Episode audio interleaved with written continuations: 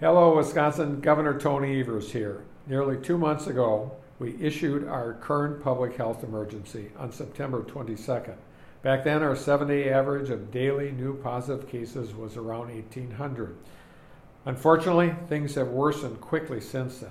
We've, we've now more than tripled our seven day average, averaging now over 6,400 new positive cases per day.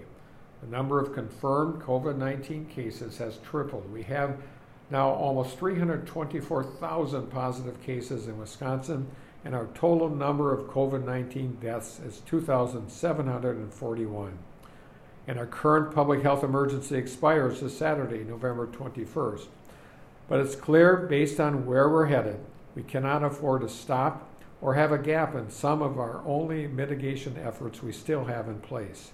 That's why we'll be declaring, declaring a new state of emergency this week and extending our public health emergency until January of next year.